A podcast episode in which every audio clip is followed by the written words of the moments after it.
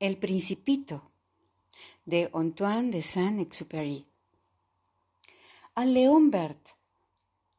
Pido perdón a los niños por haber dedicado este libro a una persona grande. Tengo una seria excusa. Esta persona grande es el mejor amigo que tengo en el mundo. Tengo otra excusa. Esta persona grande puede comprender todo, hasta los libros para niños. Tengo una tercera excusa. Esta persona grande vive en Francia, donde tiene hambre y frío. Tiene verdadera necesidad de consuelo. Si todas estas excusas no fueran suficientes, quiero dedicar este libro al niño que esta persona grande fue en otro tiempo. Todas las personas grandes han sido niños antes, pero pocas lo recuerdan. Corrijo pues mi dedicatoria. A León Bert cuando era niño. Cuando yo tenía seis años, vi una vez una lámina magnífica en un libro sobre el bosque virgen que se llamaba Historias vividas. Representaba una serpiente boa que se tragaba a una fiera. El libro decía, las serpientes boas tragan sus presas enteras sin masticarlas. Luego no pueden moverse y duermen durante los seis meses de la digestión. Reflexioné mucho entonces sobre las aventuras de la selva y a mi vez logré trazar con un lápiz de color mi primer dibujo, mi dibujo número uno. Mostré mi obra maestra a las personas grandes y les pregunté si mi dibujo les asustaba. Me contestaron ¿Por qué habrá de asustar un sombrero? Mi dibujo no representaba un sombrero, representaba una serpiente boa que digería un elefante. Dibujé entonces el interior de la serpiente boa a fin de que las personas grandes pudiesen comprender. Siempre necesitan explicaciones. Las personas grandes me aconsejaron que dejara a un lado los dibujos de serpientes boas abiertas o cerradas y que me interesara un poco más en la geografía, la historia, el cálculo y la gramática. Así fue como a la edad de seis años abandoné una magnífica carrera de pintor. Estaba desalentado por el fracaso de mi dibujo número uno y de mi dibujo número dos. Las personas grandes nunca comprenden nada por sí solas y es agotador para los niños tener que darles siempre y siempre explicaciones. Debí, pues, elegir otro oficio y aprendí a pilotar aviones. Volé un poco por todo el mundo. Es cierto que la geografía me sirvió de mucho. Al primer golpe de vista estaba en condiciones de distinguir China de Arizona. Es muy útil si uno llega a extraviarse durante la noche. Tuve así en el curso de mi vida muchísimas vinculaciones con muchísima gente seria. Viví mucho con las personas grandes. Las he visto muy de cerca. No he mejorado excesivamente mi opinión acerca de ellas. Cuando encontraba a alguna persona que me parecía un poco lúcida, hacía la experiencia de mi dibujo número uno, que siempre he conservado. Quería saber si era verdaderamente comprensiva, pero siempre me respondía Es un sombrero. Entonces no le hablaba ni de serpientes boas, ni de bosques vírgenes, ni de estrellas. Me colocaba a su altura le hablaba de bridge, de golf, de política y de corbatas, y la persona grande se quedaba muy satisfecha de haber conocido a un hombre tan razonable. Vivía así, solo, sin nadie con quien hablar verdaderamente, hasta que un día el motor del avión que pilotaba se detuvo en el desierto de Sahara. De esto hace seis años. Algo se había roto en mi motor y como no tenía conmigo ni mecánico ni pasajeros, me dispuse a realizar solo una reparación difícil. Era para mí cuestión de vida o muerte. Tenía agua para beber apenas para ocho días. La primera noche dormí sobre la arena a mil millas de toda tierra habitada.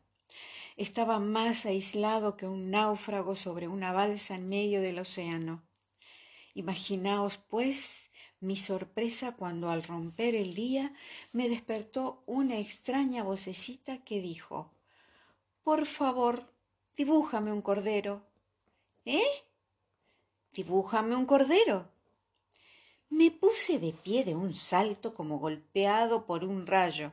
Me froté los ojos, miré bien y vi a un hombrecito enteramente extraordinario que me examinaba con mucha atención.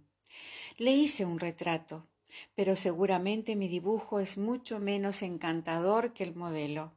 No es por mi culpa. Las personas grandes me desalentaron de mi carrera de pintor cuando tenía seis años y solo había aprendido a dibujar las boas cerradas y las boas abiertas. Miré, pues, la aparición con los ojos absortos por el asombro. No olvidéis que me encontraba a mil millas de toda región habitada. Además, el hombrecito no parecía ni extraviado, ni muerto de fatiga, ni muerto de hambre, ni muerto de sed, ni muerto de miedo. No tenía en absoluto la apariencia de un niño perdido en medio del desierto, a mil millas de toda región habitada. Cuando al fin logré hablar, le dije Pero, ¿qué, haces aquí? repitió entonces muy suavemente, como si fuese una cosa muy seria. Por favor, dibújame un cordero. Cuando el misterio es demasiado impresionante, no es posible desobedecer. Por absurdo que me pareciese a mil millas de todo lugar habitado y en peligro de muerte, saqué del bolsillo una hoja de papel y una estilográfica.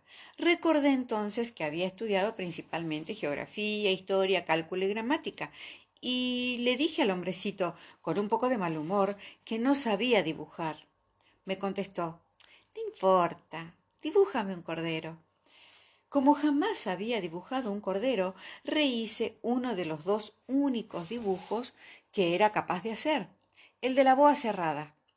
Quedé estupefacto cuando oí al hombrecito que me respondía No, no, no quiero un elefante dentro de una boa. Una boa es muy peligrosa y un elefante muy grande. En mi casa todo es pequeño. Necesito un cordero dibújame un cordero. Entonces dibujé. El hombrecito miró atentamente mi dibujo y luego dijo No, este cordero está muy enfermo. Haz otro. Yo dibujaba. Mi amigo sonrió amablemente, con indulgencia. ¿Ves? No es un cordero, es un carnero. Tiene cuernos. Reíse, pues, otra vez mi dibujo, pero lo rechazó como los anteriores. Este es demasiado viejo, quiero un cordero que viva mucho tiempo. Entonces, impaciente como tenía prisa por comenzar a desmontar mi motor, garabateé un dibujo. Y le dije, esta es una caja. El cordero que quieres está adentro de la caja. Quedé verdaderamente sorprendido al ver iluminarse el rostro de mi joven juez. Es exactamente como lo quería. ¿Crees que necesitará mucha hierba este cordero? ¿Por qué? Porque en mi casa todo es pequeño.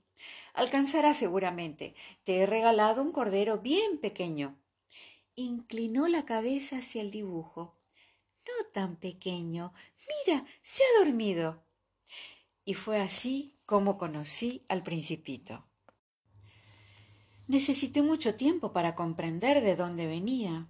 El principito que me acosaba a preguntas nunca parecía oír las mías, y sólo por palabras pronunciadas al azar pude poco a poco enterarme de todo. Cuando vio mi avión por primera vez, no lo dibujé porque es un dibujo demasiado complicado para mí. Me preguntó, ¿qué es esta cosa? No es una cosa, vuela, es un avión, es mi avión. Y me sentí orgulloso haciéndole saber que volaba. Entonces exclamó, ¿Cómo? ¿Has caído del cielo? Bueno, sí, dije modestamente. Ah, qué gracioso. El principito soltó una magnífica carcajada que me irritó mucho. Deseo que se tomen muy en serio mis desgracias. Después agregó Entonces, tú también vienes del cielo. ¿De qué planeta eres? Entreví rápidamente una luz en el misterio de su presencia y pregunté bruscamente ¿Vienes pues de otro planeta? Pero no me contestó. Meneaba la cabeza suavemente mientras miraba el avión. La verdad es que en esto no puedes haber venido de muy lejos. Y se hundió en un ensueño que duró largo tiempo. Después sacó el cordero del bolsillo y se dedicó a la contemplación de su tesoro. Imaginaos cuánto pudo haberme intrigado esa semi-confidencia sobre los otros planetas. Me esforcé por saber algo más. ¿De dónde vienes, hombrecito? ¿Dónde queda tu casa? ¿A dónde quieres llevar mi cordero? Después de meditar en silencio respondió me gusta la caja que me has regalado, porque de noche le servirá de casa. Seguramente. Y si quieres te daré también una cuerda para atarlo durante el día y una estaca. La proposición pareció disgustar al principito. ¿Atarlo? ¡Qué idea tan rara! Pero si no lo atas, se irá a cualquier parte y se perderá. Mi amigo tuvo un nuevo estallido de risa. ¿Pero a dónde quieres que vaya? Pues a cualquier parte, derecho, siempre adelante. Entonces el principito observó gravemente. No importa, mi casa es tan pequeña. Y con un poco de melancolía quizá agregó. Derecho, siempre delante de uno, no se puede ir muy lejos. Supe así una segunda cosa muy importante. Su planeta de origen era apenas más grande que una casa. No podía sorprenderme mucho. Sabía bien que fuera de los grandes planetas como la Tierra, Júpiter, Marte, Venus, que tienen nombre, hay centenares de planetas a veces tan pequeños que apenas se les puede ver con el telescopio. Cuando un astrónomo descubre alguno, le da un número por nombre. Lo llama, por ejemplo, el asteroide 3251. Tengo serias razones para creer que el planeta de donde venía el principito es el asteroide B612. Este asteroide solo ha sido visto una vez con el telescopio, en 1909, por un astrónomo turco. El astrónomo hizo entonces una gran demostración de su descubrimiento en un Congreso Internacional de Astronomía, pero nadie le creyó, por culpa de su vestimenta. Las personas grandes son así. Felizmente para la reputación del asteroide B612, un dictador turco obligó a su pueblo, bajo pena de muerte, a vestirse a la europea. El astrónomo repitió su demostración en 1920, once años más tarde con un traje muy elegante, y esta vez todo el mundo compartió su opinión. Si os he referido estos detalles acerca del asteroide B612 y si os he confiado su número, es por las personas grandes. Las personas grandes aman las cifras.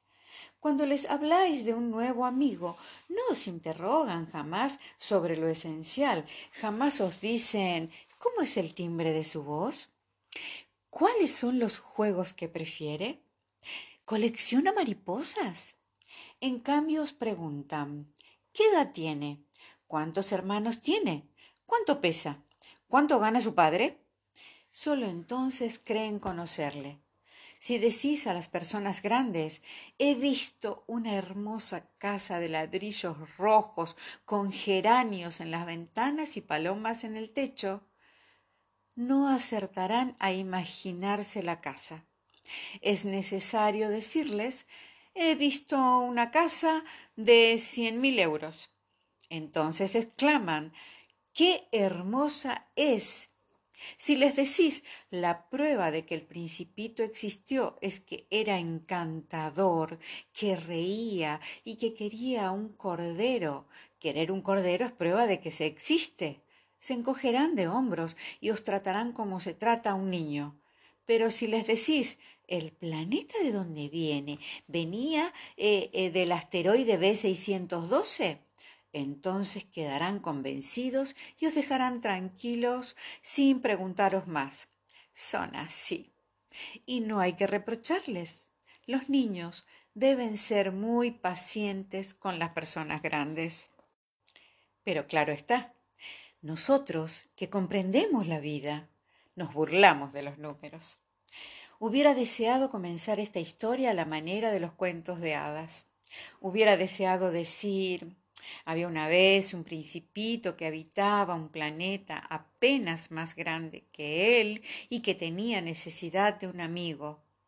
Para quienes comprendan la vida habría parecido mucho más cierto, pues no me gusta que se lea mi libro a la ligera.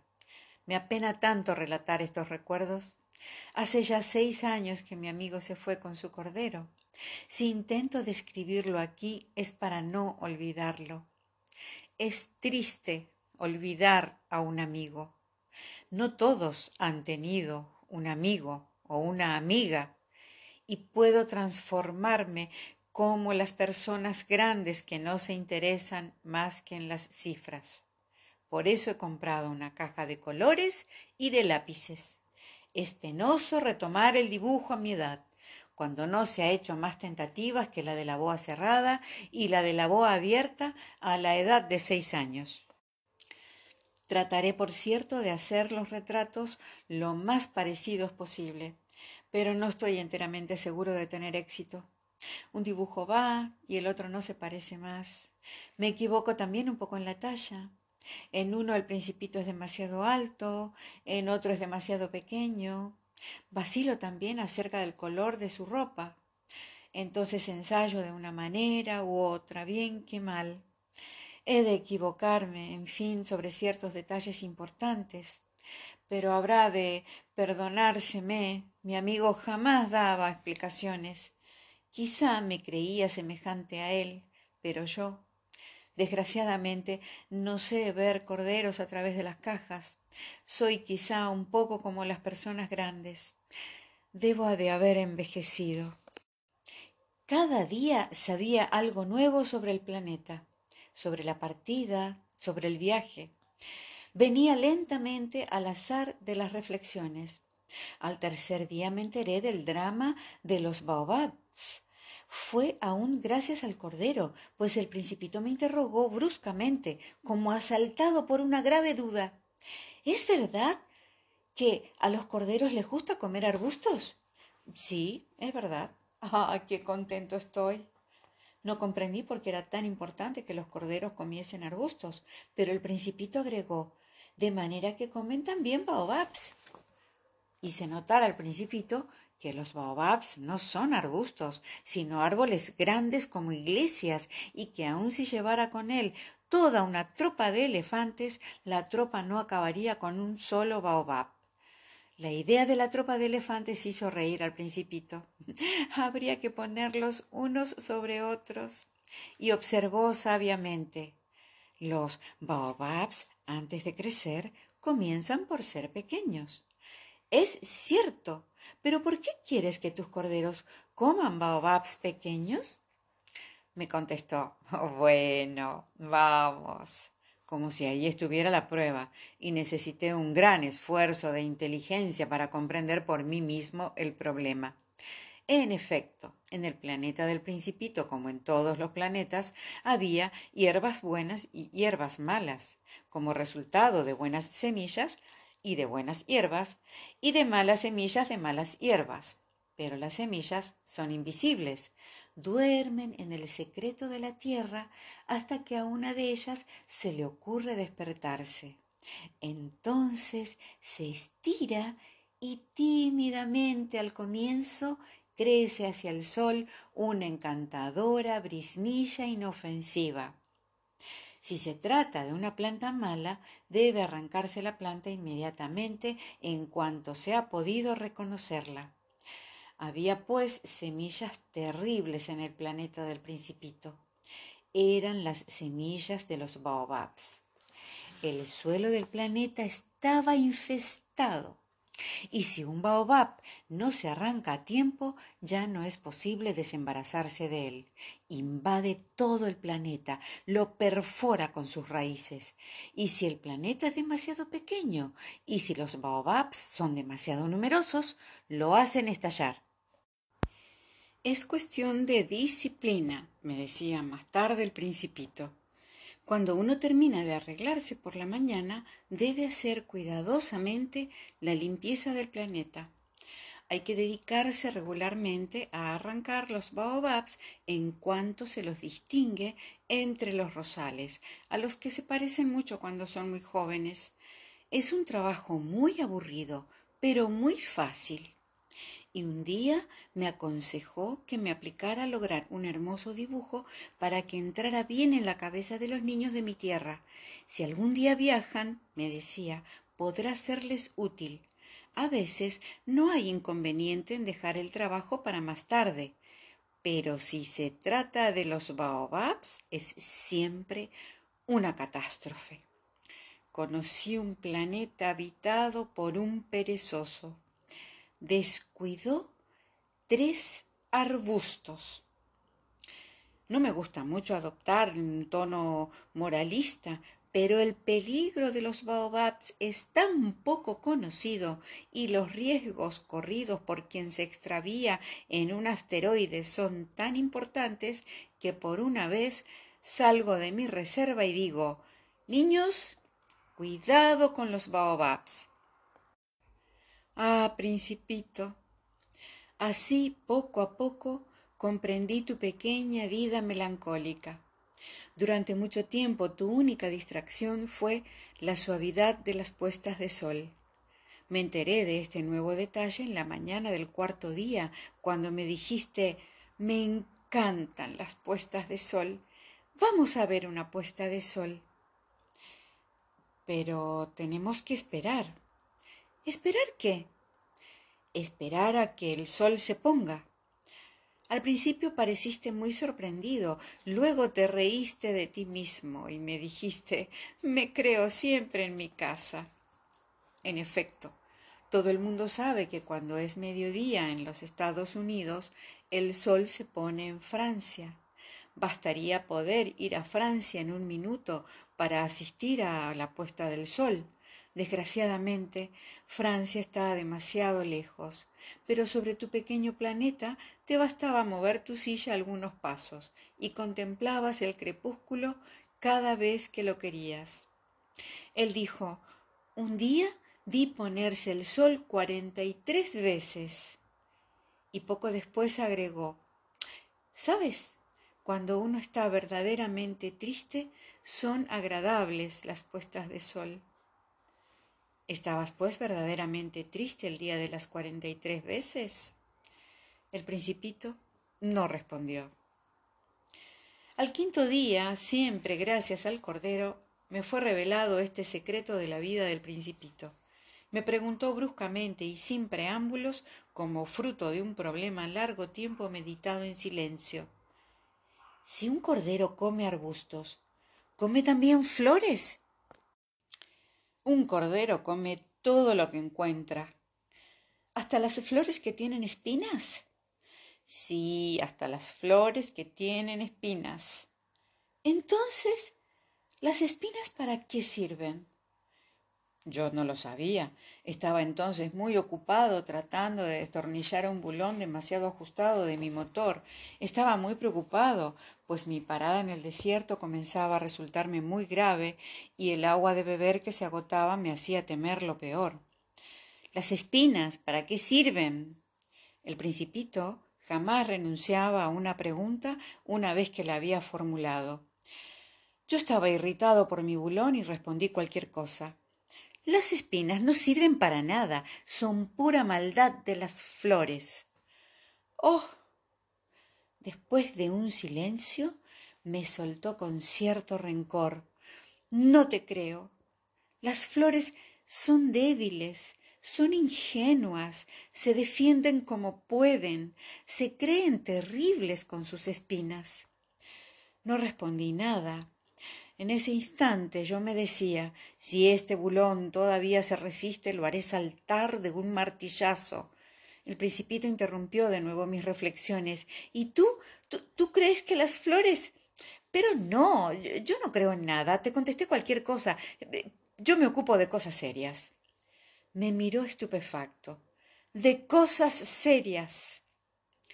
Me veía con el martillo en la mano y los dedos negros de grasa inclinados sobre un objeto que le parecía muy feo. Hablas como las personas grandes.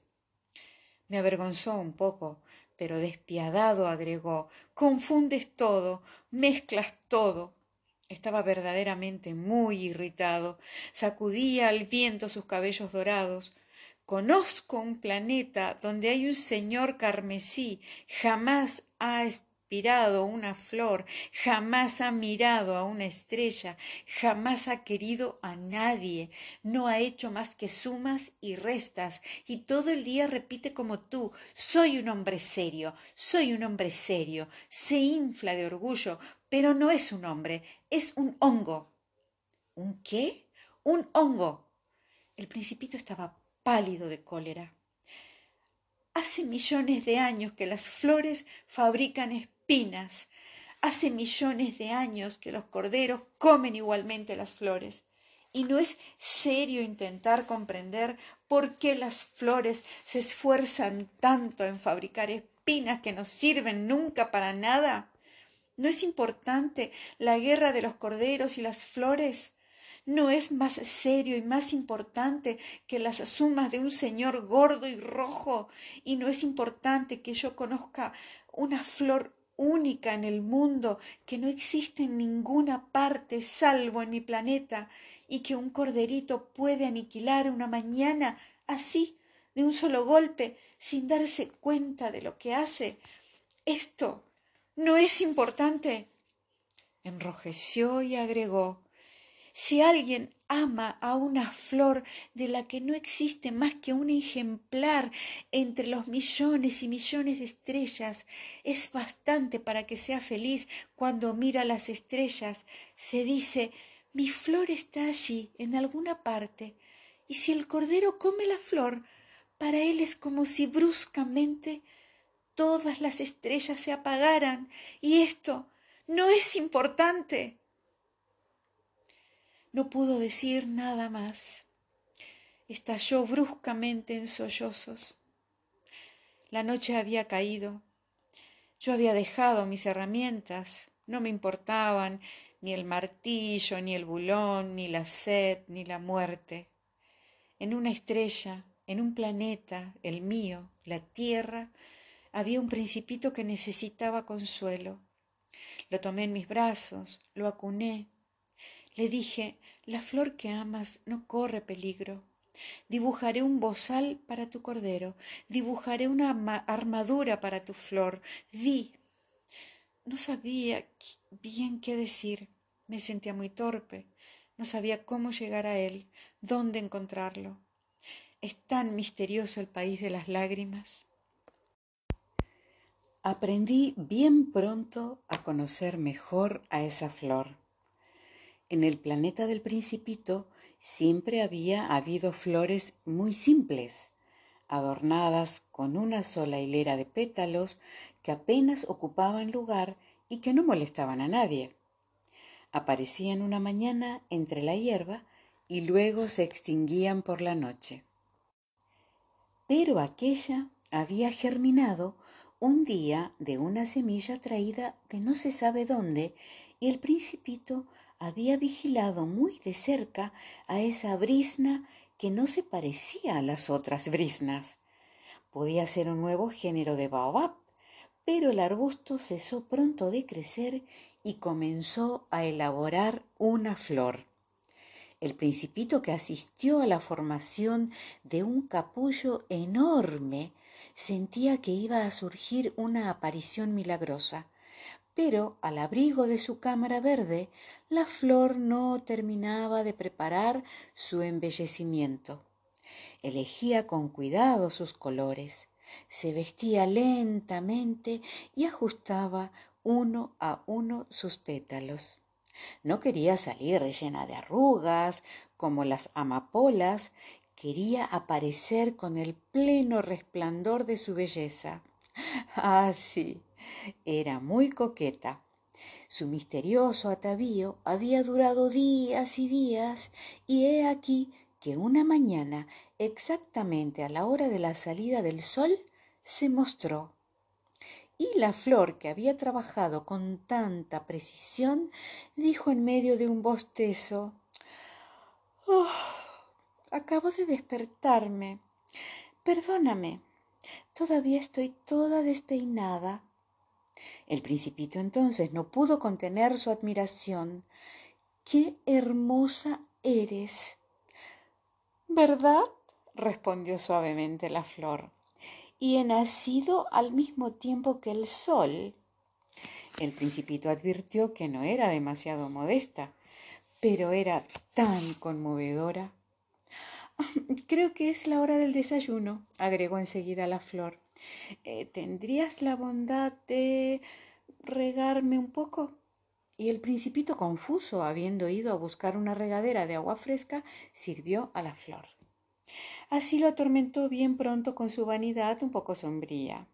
Un día, por ejemplo, hablando de las cuatro espinas, dijo al principito Ya pueden venir los tigres con sus garras. En mi planeta no hay tigres, objetó el principito, y además los tigres no comen hierba. Yo no soy una hierba, respondió suavemente la flor. Ah, perdóname. Eh, no temo a los tigres, pero siento horror a las corrientes de aire. ¿No tendrías un biombo? Horror a las corrientes de aire. No es una suerte para una planta, observó el principito. Esta flor es bien complicada. Por la noche me meterás bajo un globo. Aquí hace mucho frío, hay pocas comodidades. Allá de donde vengo. Pero se interrumpió. Había venido bajo la forma de una semilla. No había podido conocer nada de otros mundos. Humillada por haberse dejado sorprender en la preparación de una mentira tan ingenua, tosió dos o tres veces para poner en falta al principito. ¿Y el biombo? Lo iba a buscar, pero como me estabas hablando, entonces la flor forzó la tos para infligirle aún así remordimientos. De este modo, el principito, a pesar de la buena voluntad de su amor, pronto dudó de ella. Había tomado en serio palabras sin importancia y se sentía muy desgraciado. No debía haberla escuchado, me confió un día. Nunca hay que escuchar a las flores. Hay que mirarlas y aspirar su aroma. La mía perfumaba mi planeta, pero yo no podía gozar con ello. La historia de las garras que tanto me había fastidiado debía de haberme enternecido y me confió aún.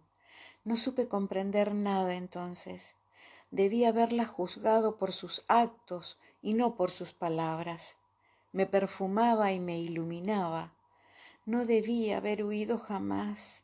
Debía haber adivinado su ternura detrás de sus pobres astucias. Las flores son tan contradictorias, pero yo era demasiado joven para saber amarla.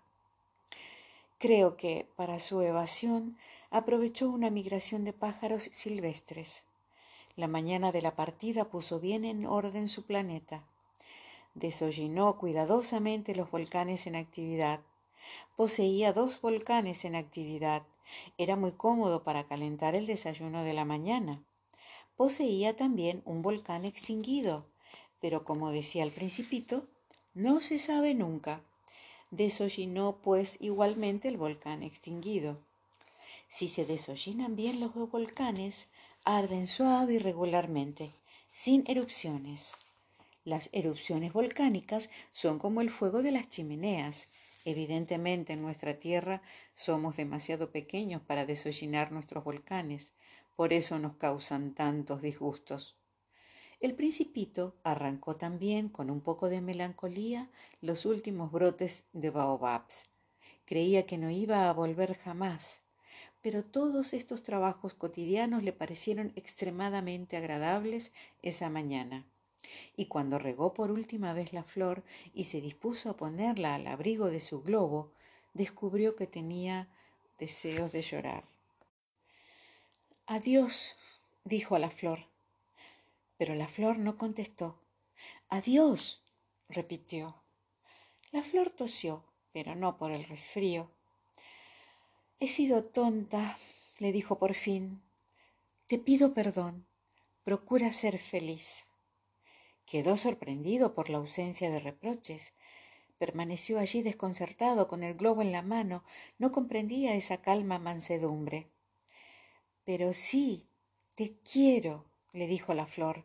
No has sabido nada por mi culpa. No tiene importancia, pero has sido tan tonto como yo. Procura ser feliz. Deja el globo en paz. No lo quiero más. Eh, pero el viento... Ay, no estoy tan resfriada como para... El aire fresco de la noche me hará bien. Soy una flor. Pero los animales... Es preciso que soporte dos o tres orugas si quiero conocer a las mariposas. Parece que es tan hermoso. Si no, ¿quién habrá de visitarme? Tú estarás lejos. En cuanto a los animales grandes, no les temo. Tengo mis garras. Y mostró ingenuamente sus cuatro espinas. Después agregó No te detengas más. Eh, es molesto. Has decidido partir. Vete. Pues no quería que la viese llorar.